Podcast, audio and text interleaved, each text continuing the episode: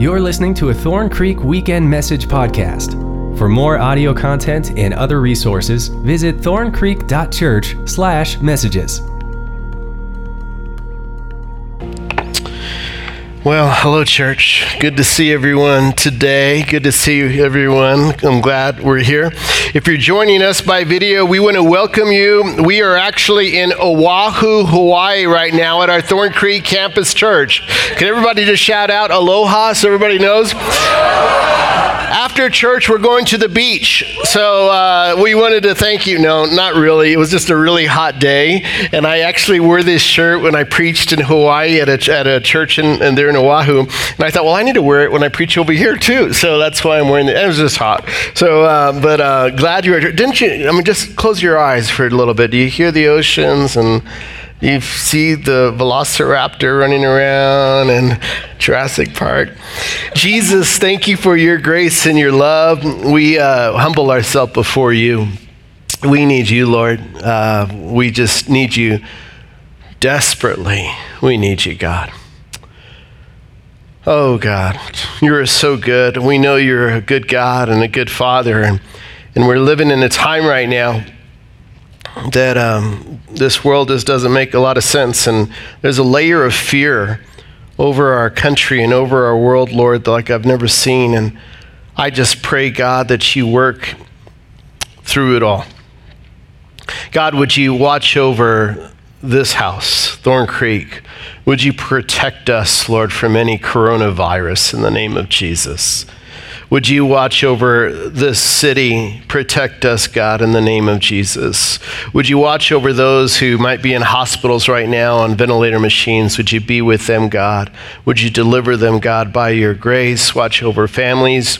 Lord, I pray that, uh, that this uh, spike that's happening in the South, it just, just uh, goes the opposite direction. Would you squash it, Lord, in the name of Jesus? Would you bring healing to our land? May we turn to you, God, like we've never before. May we turn to you. We cry out to you, God. You are our, our healer. You're our hope, our deliverer, our God, our provider. We need you, Lord. Forgive us for our sins. Forgive us for our sins, Lord.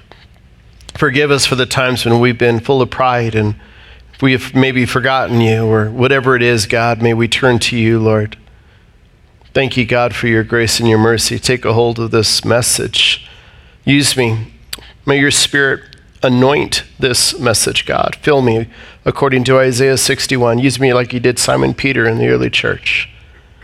And would you just give God whatever it is that's weighing on your heart right now?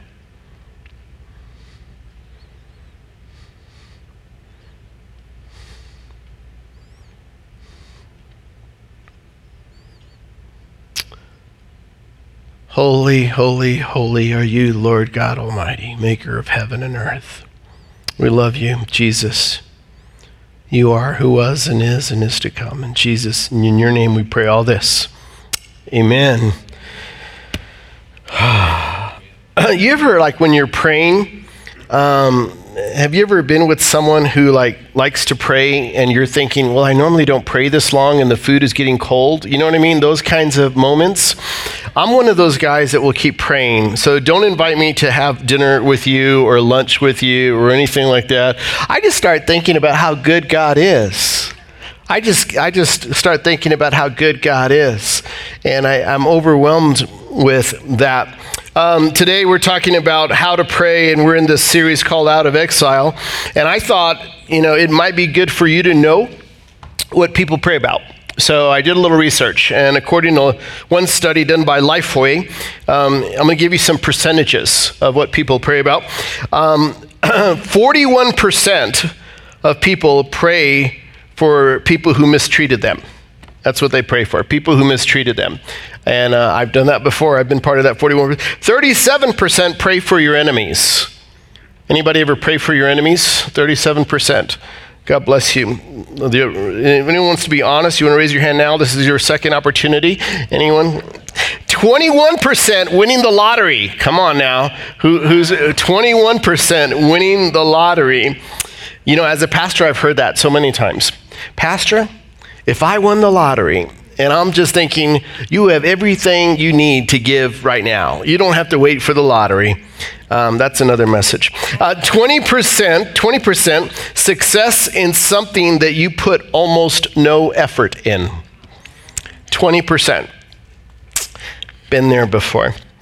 Um, it's kind of like, God, I know I didn't study for this test, but give me an A, you know, it's that kind of thing. Um, 15% so that no one finds out the bad thing you have done. 15%.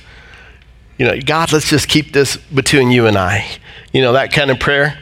Um, 13% your favorite team to win. The, Broncos need more prayer warriors, if that's the case. They need more prayers. So do the Rockies and the Nuggets and everything. Um, 7% find a good parking spot. Who's prayed that prayer before? I have totally prayed that prayer. When we park, like wherever we're, you know, we go to a restaurant, you know, and we park right in the center, like right at the front door, I always tell Grace, we are in the center of God's will right now. Right now. And then uh, this one here, let's see how many honest people are here. Uh, 7% not get caught speeding. Anybody say that prayer while you're driving? You know, Lord, I pray just this one time, God, just this one time. Um, in Genesis chapter 4, you read about the first time prayer was offered to God, and it's uh, it's uh, Adam and Eve had a son named Seth, and Seth had a son, and, and here it is, chapter four, verse twenty six is this: Seth also had a son, and he named him Enosh. At that time, people began to call on the name of the Lord. It's the first time you see in Scripture where you see people begin to call on the name of the Lord. And actually, from that place right there in chapter 4, and you go through the whole Old Testament and all the way into the New Testament, people are defined by those who call on the name of the Lord. From then on, there's this there's this unique fraternity of people who call on the name of the Lord. Now, men, women, young, old have been crying out to God for thousands of years. Have you ever prayed about something and then, like, God actually answers your prayers undeniably? And like you see it happen and you have like this front row seat to what just happened. And you're like you're like wow dude this is amazing. I prayed for this and this happened. Anybody ever experience anything like that and you explain it to someone and they're, they're, they're not on board with you. You know, they're not as excited, they don't understand. I remember my, my, my coach when I was in uh, middle school, and uh, I, I, I, had a um, difficult time during middle school for a variety of reasons, but Paul Joseph was my basketball coach, and uh, I, had, I had come to know Jesus you know, he was my coach for like sixth, seventh, eighth grade, right around there. And, um, and then I, I, I, graduated high school and I, I, came to know Jesus right around 18 years old. So, like four or five years had gone by since I've seen Paul Joseph. Lost touch with him, but he was the guy that just cared about me. And I, you know, you can tell when someone cares about you. So, I prayed. Here I am walking with Jesus, brand new relationship. And I, I, don't have no idea where he's at. I, I, I, have no idea how to get a hold of him. I mean, we've just gone, he's off the grid, and I'm uh, in our lives, but I, I just wanted him to know about what Jesus did in my life. So I prayed and I said, God, would you make it possible for me to run across Coach Paul Joseph so that I could tell him what you did inside of me? That was my prayer. And I kind of said it, and I think sometimes we say a prayer and, and we might think, I'm not sure that's going to get answered, but I just said it anyway. Well, literally within the week, within the week, I'm in downtown San Antonio at a Pizza Hut. And I walk into that Pizza Hut, and Coach Paul Joseph is sitting down at Pizza Hut. Did you get that? Did I miss you? Did you hear that? I walk in and there he is sitting down right there. I just prayed. Yeah, I, I know. I get it. I know. Some of you are at that place. I, I get it. You know, I, I, told my dad, who was not a believer at the time, and I came back and I said, Dad, I prayed, and Paul Joseph. And incidentally, I went up to Paul Joseph and I told him everything about Jesus, and he just looked at me like I was a deer in the headlights kind of thing. But anyway, but I, I told my dad, Dad, this is what happened. I prayed, and God answered, and this is what happened. And then his words to me was this So you think because you prayed, God did that? And I said, Yeah. And then he said a colorful word, and uh, and then he walked away, and it left me. That was like one of the first times I was like, "Wow, some people believe, and some people don't. Some people recognize God moving, and some people don't. Some people know what it feels like to have a prayer answered undeniably." and other people don't. Some people read about it in a book, and some people live it out. There's all kinds of examples of prayers that have been answered. You know, we, we, uh, we have all kinds of prayers. Um, I think about the family that I saw at Super Target when we were just starting off, and, and we were running about 40 people or something like that. And there was this interracial family, um, and, and it was like husband was white, I'm assuming wife was white and the kid was black. And I was like a few feet behind them, and I, I, I, I just, under my breath, I said, Lord, you can bring these people to Thorn Creek Church. The very next Sunday, that family was at Thorn Creek Church. I never talked to them. God just sometimes does things. He just sometimes does things. I was talking to, to Rick here. Uh, he's sitting down. He, actually, he's outside in the lobby. And, and I, I, I, he reminded me of something that happened 15 years ago. We went to go visit. We went to go visit, uh, Grace and I went to go visit Rick and Lola's house. Do you remember that, Lola? We were over there. And, um, and, and we prayed for Rick, anointed him in the name of Jesus Christ. He had cancer, just found out he had cancer and said, God, would you just deliver him from this cancer in the name of Jesus Christ? He's been cancer free for 15 years now over that night. now, you hear those stories, and God is God. Sometimes he decides to heal right on the spot, and other times he says, My grace is enough, and I'm going to carry you through this, and it's according to my time. But we're to, we're to walk by faith and trust Him, trust His time, that He's going to work everything out for good. And we're in His hands. It's like COVID 19. Wouldn't it be cool if anyone who had COVID 19 could come to Thorn Creek Church and get healed in the name of Jesus? Did I just lose some of you? Some of you are concerned. I know it. But think about that. That's radical, isn't it? That's radical. And that's my prayer that God just does something so incredibly special. Anybody ever pray for like your keys that have been lost and you can't find your car keys? And you're like, you know, what happened to my car keys? And you're looking all over the place. And after looking for like 30 minutes, then you say, maybe I should pray. I, I, always tell, tell my family, start off with prayer first and then start looking because it'll save you a lot of time. But still, what I've discovered, what I've discovered, and let's just be honest for a little bit, there's a little part, maybe a bigger part inside of you than you care to admit, that you might think,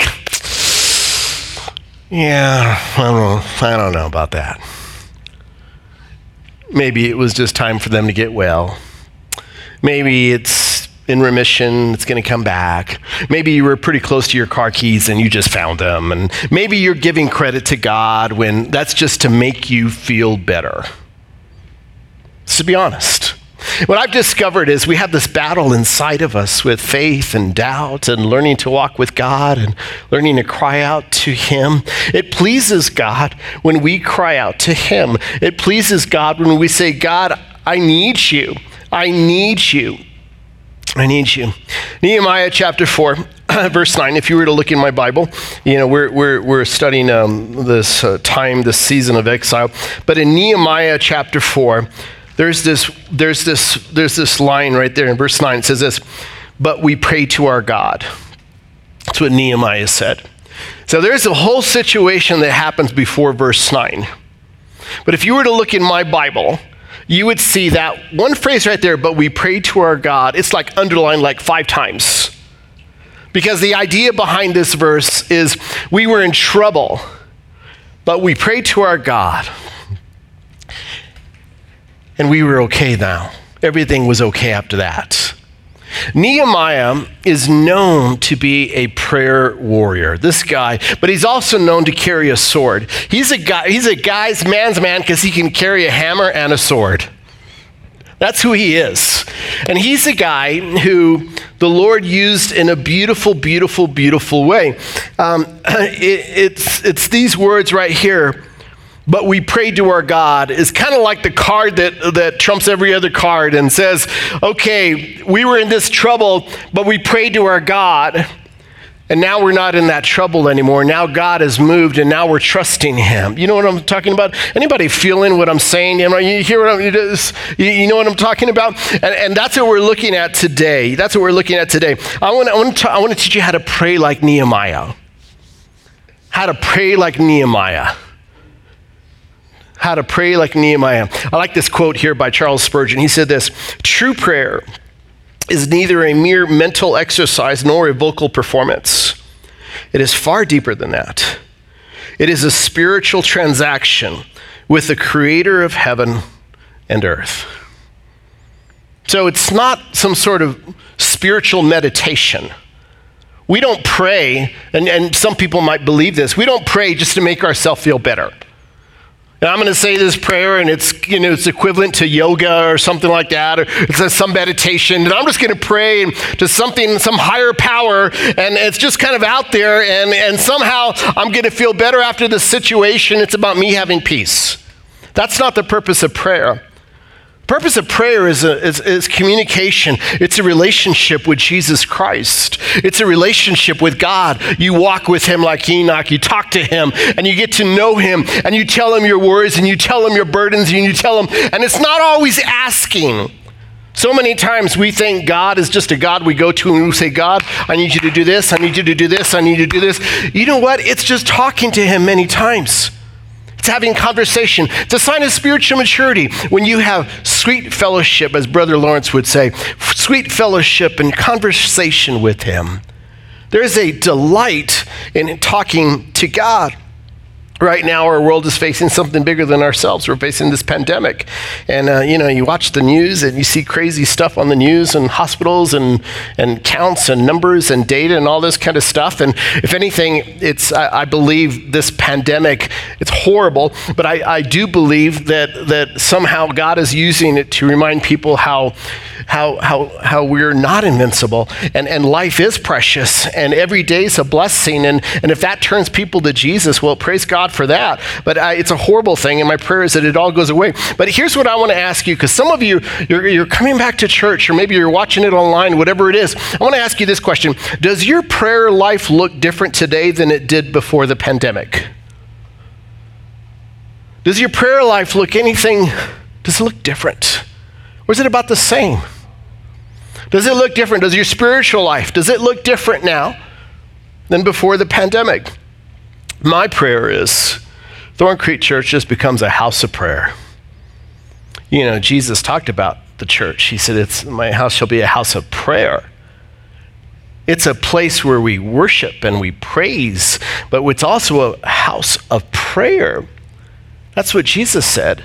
And that's my prayer is that we become this mighty army of people who cry out to God. I, I know I lo- I've lost some of you because did you know the prayer ministry is sometimes the smallest ministry in churches? The last church I was at it was about 1,700 in attendance. We had a prayer group that met every week. 1,700 in attendance. You know how many people would show up to that meeting? About seven, nine people. 1,700.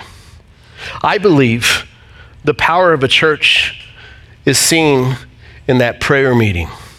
And the strength of that prayer meeting is the strength of the church. And it's only as healthy as that, as that prayer meeting. I really believe that. Let's look at this a little bit closer now, guys. Um, the out of exile, I want to show you the timeline again so we're just kind of all on the same page. We're going to be in here a couple more weeks and then we're done.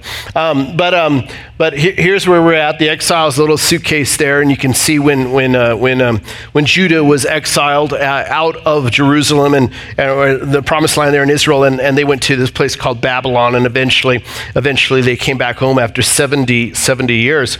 Um, there's a couple of names here Ezra and Nehemiah. Ezra and Nehemiah they were colleagues, you can say, and God used both of them for different purposes. You know, God used Ezra to, to for spiritual reform, and then and then God used Nehemiah as well uh, to build up a city wall around. So Ezra was involved with the temple building back up, but Nehemiah was involved with building the city walls. And the reason why the city walls was important was because that's that that that helped create a community, but it also protected them from, from any attacks. So they built the temple, but Nehemiah was in charge of the construction of the wall around Jerusalem, around the temple, and, and that was a very, very significant thing. So when they came and when Nehemiah showed up, there's some characters that weren't happy about Nehemiah building the temple, or Nehemiah building the wall, rather, and says this in Nehemiah chapter 2, verse 10. But when uh, Sanballat the Horonite and Tobiah the Ammonite official, official heard of my arrival, they were very displeased that someone had come to help the people of Israel. That's something, sometimes you do things that you know God is calling you to do, and you've got haters. You know, you're, you're trying to do a better thing, you're trying to live a better way, you're trying to make the better decisions, and you've got someone or some people that are just you know, giving you problems, and, and you're thinking, come on now, I'm trying, I'm trying. Why are you like that? And, and Nehemiah had that. It's Sanballat and his friends. So you read about them in chapter 2, and then you read again about them in chapter 4. Check it out. Sanballat was very angry when he learned that we were rebuilding the wall. He flew into a rage and mocked the Jews saying in front of his friends and, and the Samaritan army officers, What does this bunch of poor, feeble Jews think they are doing? Do they think, do they think they can build a wall in a single day by just offering a few sacrifices? Do they actually think they can make something of stones from a rubbish heap and charred ones at that? Tobiah the Ammonite, who was standing beside him, remarked, That stone wall would collapse if even a fox walked along the top of it. So you've got Nehemiah, and you know, according to this, that you know, the best lies are mostly true. Those are the best lies. They're mostly true. And the truth is, these guys are not a strong bunch of guys. Nehemiah and these guys who are rebuilding. They're not experts in building. You don't get that impression at all. In fact, you get the impression that they're viewed as feeble people. And Sanballat and his friends, they are just hurling these things to discourage them. Talking about who they are, talking about their inability to build anything of quality. Like, you know, what do you, do? you're just a preacher. You don't know how to build anything. you know, it's that kind of thing. What are you doing? You guys are trying to build this thing, and, and you hear this, these accusations and this slander, and the whole message behind Sanballat and his friends is this Who do you think you are? And when I hear that, I think that's exactly how the devil works in our life. And you see the way the enemies, who's pulling the strings? It's the devil. He's using Sanballat and his friends. And the enemy many times hurls this out to us and says, Who do you think you are? You're going to church. You're worshiping. I know what you did last night. Who do you think you are? You're acting like you're this and that. Who do you think you are? And he's feeding you these lies and he's, he's trying to discourage you and demoralize you and this kind of thing. And I, I see this and it happens all the time when someone wants to make better decisions in life or they're starting to come to church or they're going to, you know, try whatever it is. And there's this message that the enemy just throws at them and says, Who do you think you are? Just give up. Just quit. Just walk away. You'll never be. You'll never be. I want you to hear this. Never determine your worth and value based on what other people say about you. Determine your worth and value based on what God's word says about you. Get a hold of that and swallow that one. Get a hold of that. Look how Nehemiah responds. Then I prayed. Then I prayed. Now, I want you to see something here. The first thing Nehemiah does, did you know he doesn't exchange insult for insult with Sanballat and his friends? He doesn't get into that game. You know that? He doesn't even call his bunch of friends and, and say, hey, friends, what do you think I should do about this? And can you believe they're saying this about us? He doesn't go to social media and type in stuff. he doesn't do any of that stuff. You know what he does? He prays.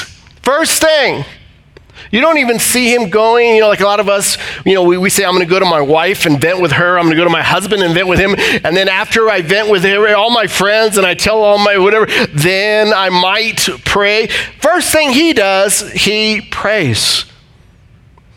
Incredible lesson for us. And here's his prayer Hear us, our God, for we are being mocked. May their scoffing fall back on their own heads and may they themselves become captives in a foreign land. Wow.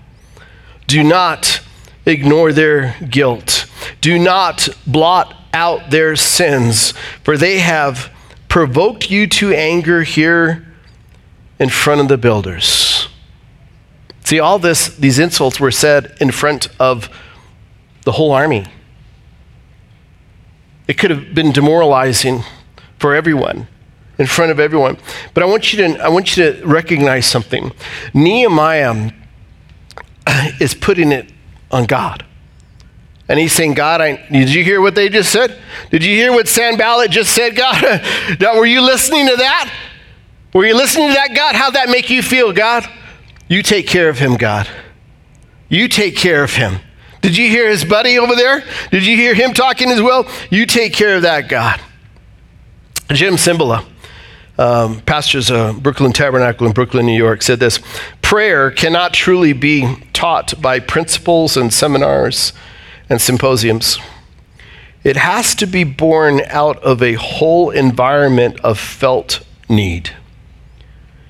If I say I ought to, to pray, I will soon run out of motivation and quit. The flesh is too strong. I have to be driven to pray.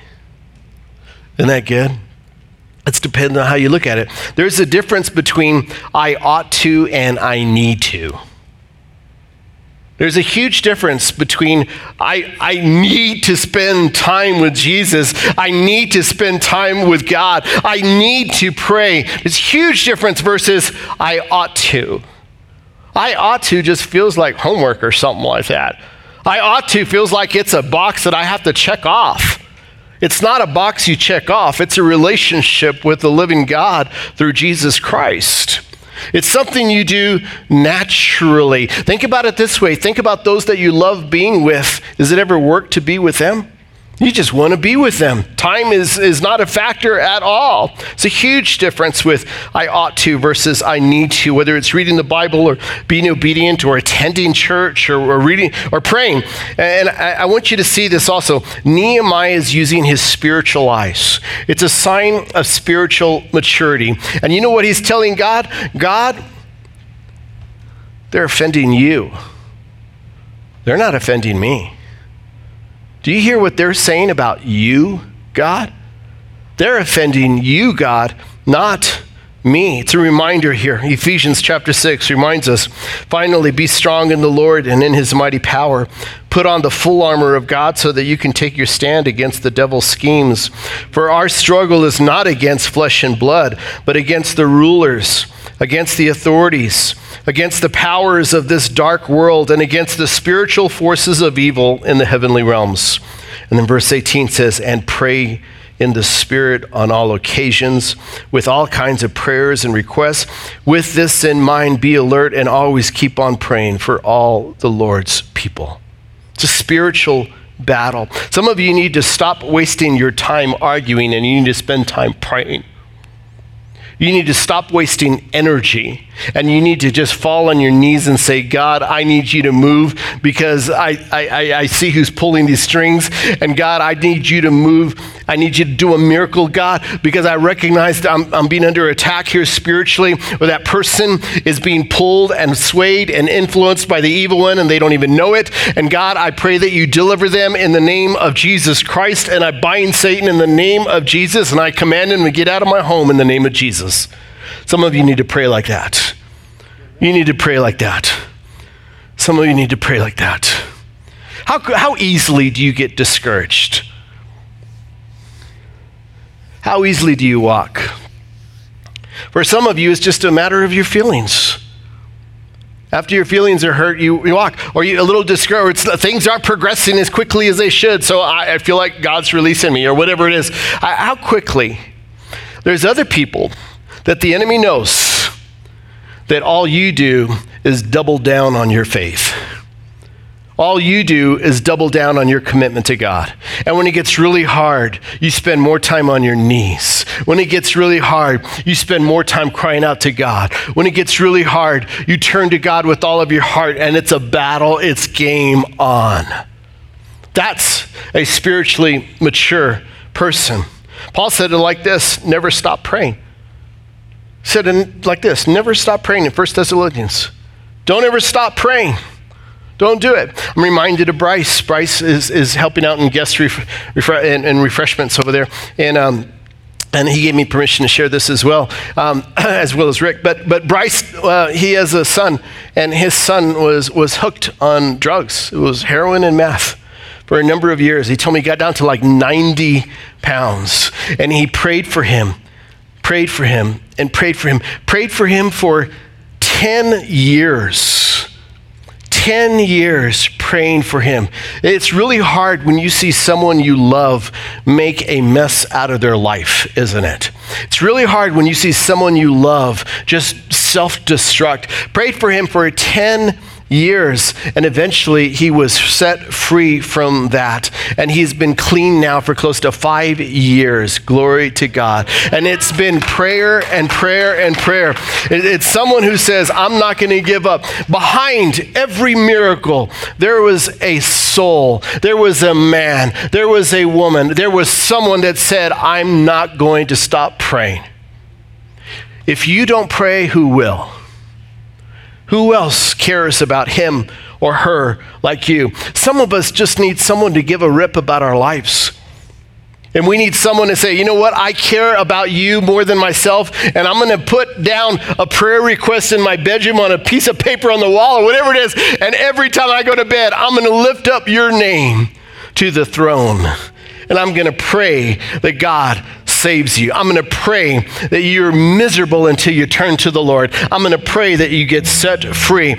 Somebody just needs somebody to care about them to live outside of yourself and not be self centered, but to think about that neighbor or that friend or whatever it is, to think about them. Never stop praying. I like what Priscilla Shirer said. Prayer is the portal that brings the power of heaven down to earth. It is kryptonite to the enemy and to all his ploys against you. Isn't that good? Let me flip it now just for a second here. You need to be careful not to be a Sanballat. You need to be careful about criticizing someone who's doing something for God. You need to be careful about criticizing someone who's attempting to be obedient to God. Someone who's trying to do the right thing, be very, very careful because you don't know if God's behind it. You don't know the battle they're in. And last thing you want to be is a Sanballat friend. You hear me? Be encouraging instead. Be encouraging. Verse 6 says, At last the wall was completed to half its height around the entire city, for the people had worked with enthusiasm. So they're rocking along. It's halfway built. And the people have been really enthusiastic about this. They're feeling really good. And look what happens. But when Sanballat and Tobiah and the Arabs, Ammonites, and Ashdodites, you got to be careful, guys. Because when you walk with God, you could have like termites in your spiritual life. So you got to be careful about that. Uh, you got to be careful. When all these guys heard that the work was going ahead and that the gaps in the wall of Jerusalem were being repaired, they were furious. Their ploy didn't work, their attempt didn't work. And verse 8 says, They all made up plans to come and fight against Jerusalem and throw us into confusion. So the first time, it was about insults. Who do you think you are? You can't even build a wall right. A fox can jump on that wall and destroy. You don't even know how to build. And who do you think you are? But it's gone from insults to we are going to physically attack you and kill you. It's, it's taken, uh, it's gone to another level. And you see this, and now, they're, now it's like, okay, it might go mano a mano here. It's going to go down blow for blow. But look what Nehemiah does. But we prayed to our God and guarded the city day and night to protect ourselves. But we prayed to our God, but they also worked. They also protected themselves. But the first thing they did is, but we prayed to our God. But we pray to our God. How do you pray like Nehemiah? Let me share some things with you. First thing is this is you need to cry out to God. You need to cry out to God like you've never cried out to God before. Jeremiah 33 3, such a popular verse. God says, Call to me, and I will answer you, and I will tell you great and mighty things which you do not know. It's an invitation. God wants you to call out to Him. It's not about how articulate you are. It, it's, it's, not, it's not about that. It's about you just crying out to God. Just crying out to God. God sees your heart. He just wants you to cry out to Him like you do with a friend and just let Him know what's going on in your life. He knows it. When you need to hear this, sometimes God will remove every crutch in your life so that you will lean on Him. Sometimes God will remove that woman, that man that you're depending on, maybe whatever it is, that boss, whatever, maybe it's money, whatever it is. Sometimes God will remove that, him, her out of your life so you could turn to God instead of turning to them. Sometimes God will do that. God wants you to cry out to him. And incidentally, is God obligated to explain to you why he doesn't answer prayers on your time? Is God obligated to explain to you? Are you okay just trusting God even when it doesn't make sense? The second thing is this go deeper with Jesus. In John chapter 15, beautiful, beautiful passage. Jesus says, If you remain in me and my words remain in you, ask whatever you wish and it will be done for you. Now, you might think, well, that's just a blank check. And I've always wanted a Range Rover, so I want to go ahead and go after that. But if you look at that verse, that verse says, And my words remain in you. This is about abiding in Christ Jesus. This is about His will becoming your will. This is about dying to yourself. This is about surrendering to Him.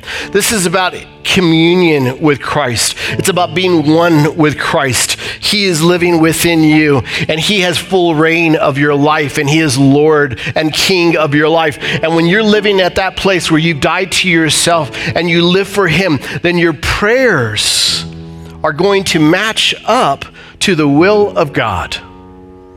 Sometimes we say prayers that don't match up to the will of God. Sometimes we say self centered prayers, but God wants you to know Jesus. Jesus living inside of you. He's abiding in you. And now it changes your prayers. All of a sudden, you have new desires that you hadn't had before. Then don't give up on God. Don't give up on God. I have a, when I was um, in Alaska um, speaking, I, uh, one of my, my friends is Marshall Mayfield. Here's a picture of me and Marshall. Um, he's the guy I'm hugging right there with my left arm. Marshall, uh, he's, uh, he's way up north in Alaska. In fact, they're, they're at the North Pole way up there, and, and he's in, a, I wish I could remember the name of the, the place, but um, it's really, really, really, really high up there. And literally, where he's at up at the, uh, up, up in the north of Alaska, people go there just to watch the sun in the, in the summer not set literally goes down and it looks like it's going to set and then it just goes right back up. It doesn't actually set. And and and uh, Fairbanks, that's where he's at, Fairbanks. So so that's that's uh, that's where he's at. But he was telling me a story, and, and he's a pastor. Both of them are, are pastors. A sweet couple of there, Bob and Renee also. But uh, but Marshall was telling me uh, his story, and he and he was uh, this was a guy who was a really addicted to alcohol in a huge way. He would go on major binges. He would go to the bar on weekends and he would drink like crazy. And he was a pretty good athlete in his day. And, and, and uh, he eventually met this Christian woman and, and um, she was, uh, she, was, uh, she was strongly encouraged not to marry this guy named Marshall. And uh, very, very much strongly encouraged. In fact, on the day of their wedding rehearsal, he showed up to the wedding rehearsal completely, completely lit up, drunk, friends on the right arm, friends on the left arm, helping him to get, I mean, literally to, to go through the wedding rehearsal. The pastor there was just livid, you could imagine. And he was saying, I don't want to marry this guy. And the friends guaranteed them, no, we'll make sure he's sober for his wedding day. That was Marshall spent a lot of time at the bar, and that's where he was at. And, and, and his wife started praying for 10 years.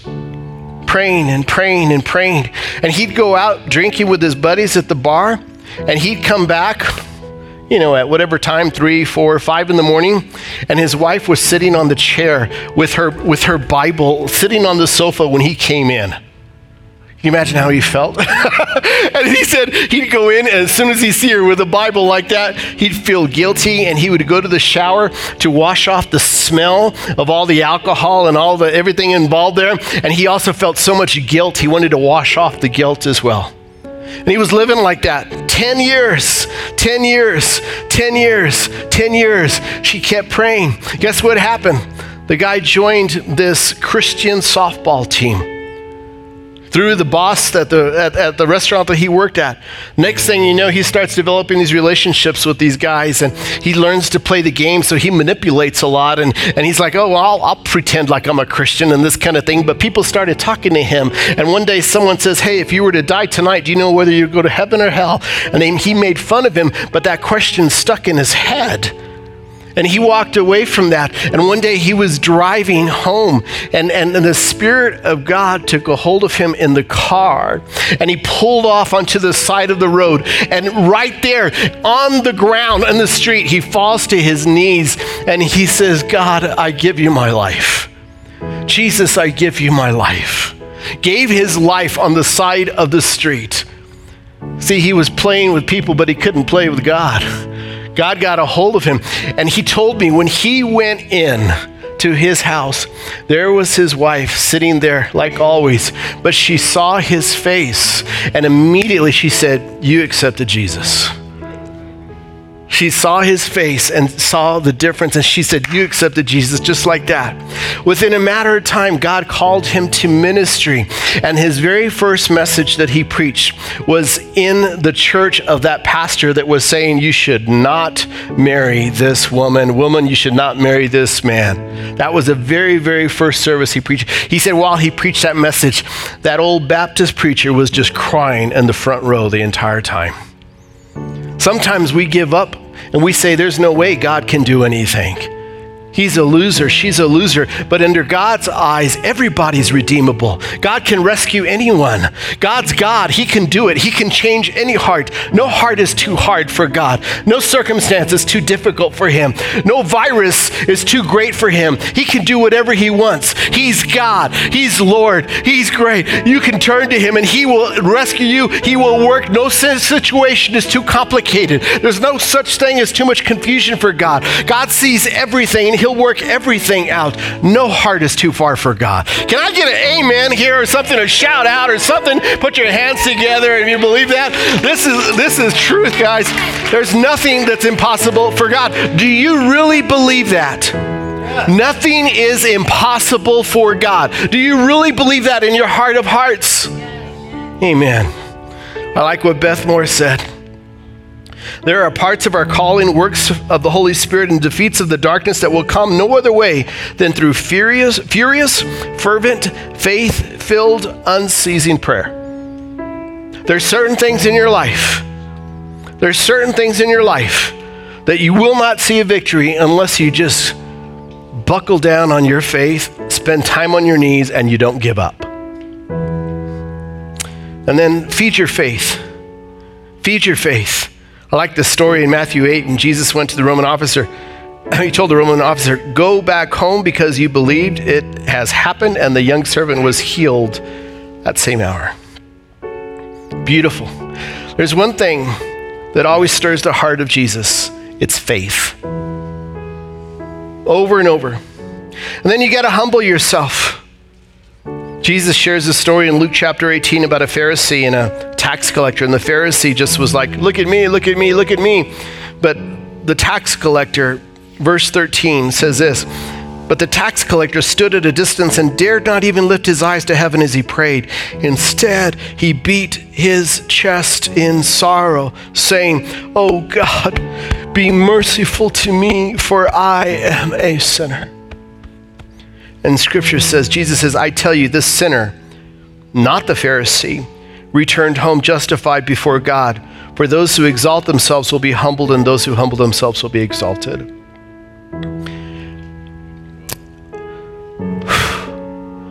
Don't give God lip service. Don't be afraid to ask big. Joshua said, Sun, stand still. And don't be afraid to ask small. And always pray in the name of Jesus. That's what he tells us in John chapter 14.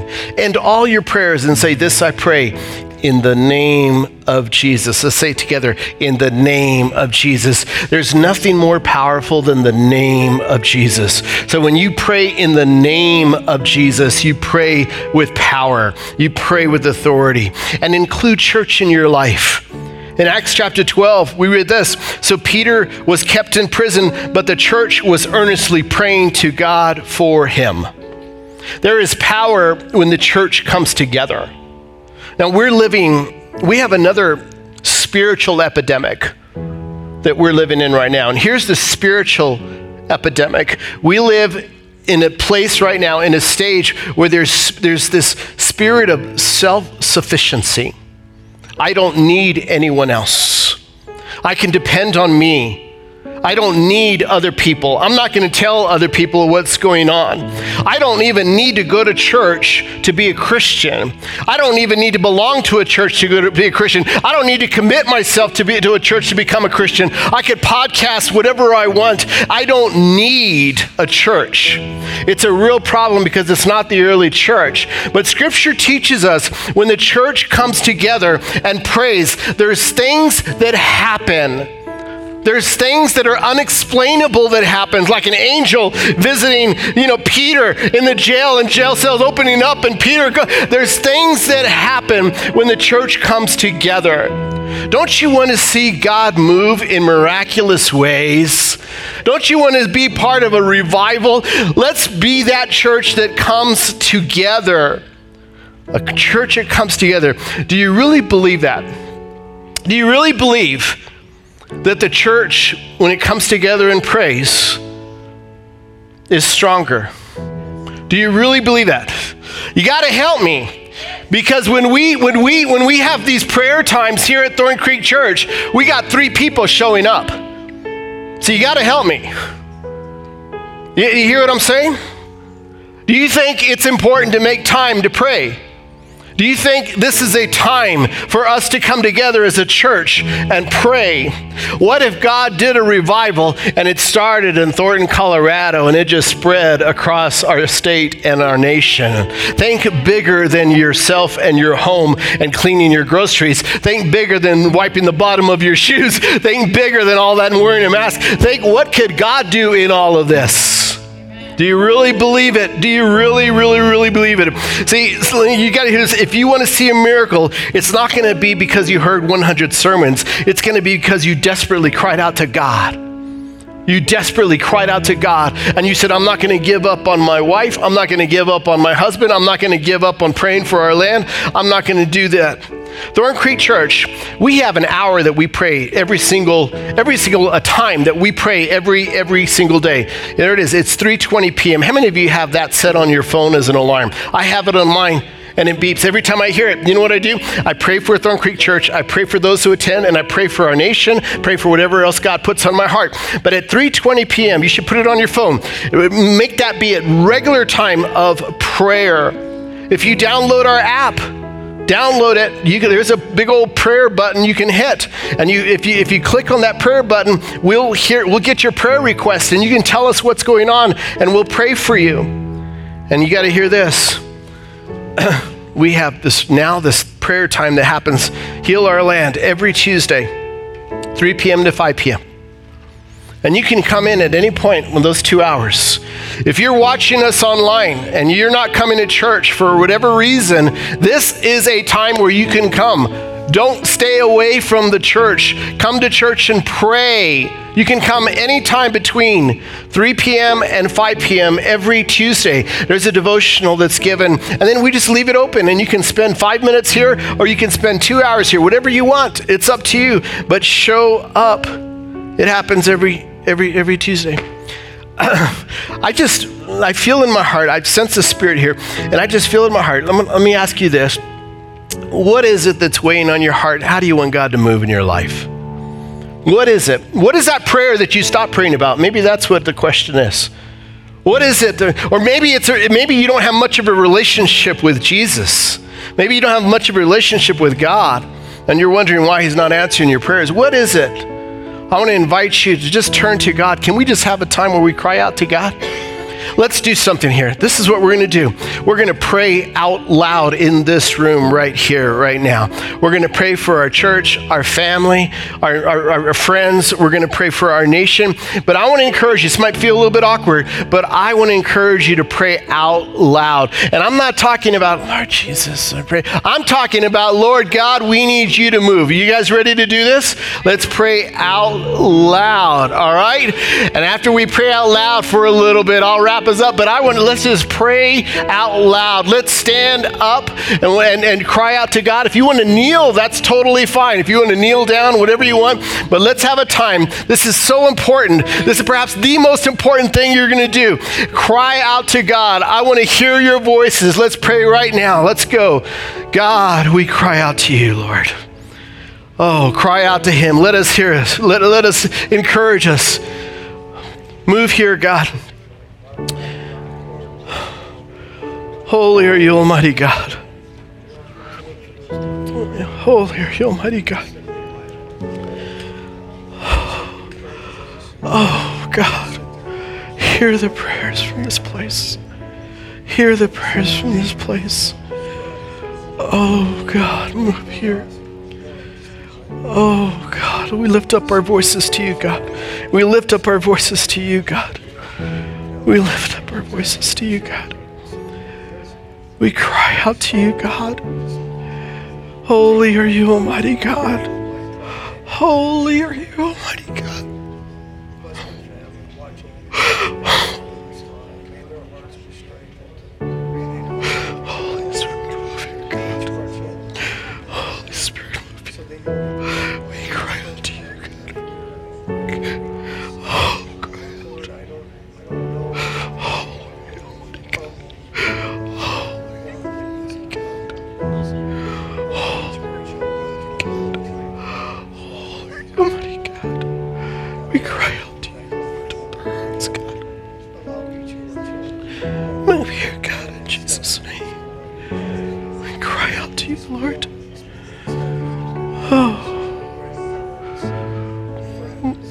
Let him know what's on your heart.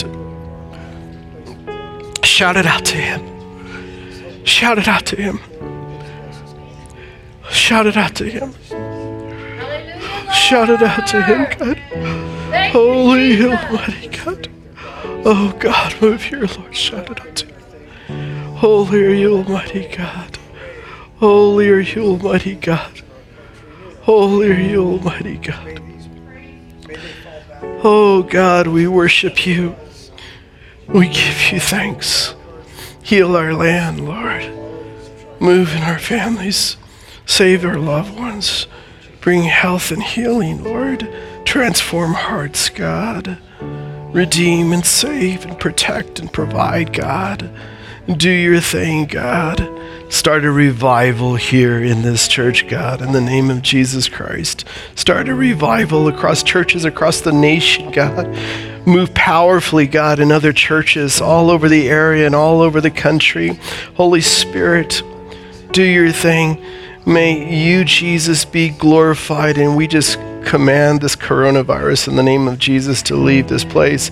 And we rebuke it in the name of Jesus. Is no business here. Heal us, God, in Jesus' name. And the church said. Each year, thousands of Thorn Creek Church messages are downloaded for free. This ministry is generously supported by Thorn Creek Church members and listeners like you. If you'd like to support this ministry, please consider making a tax-deductible donation by visiting thorncreek.church/give.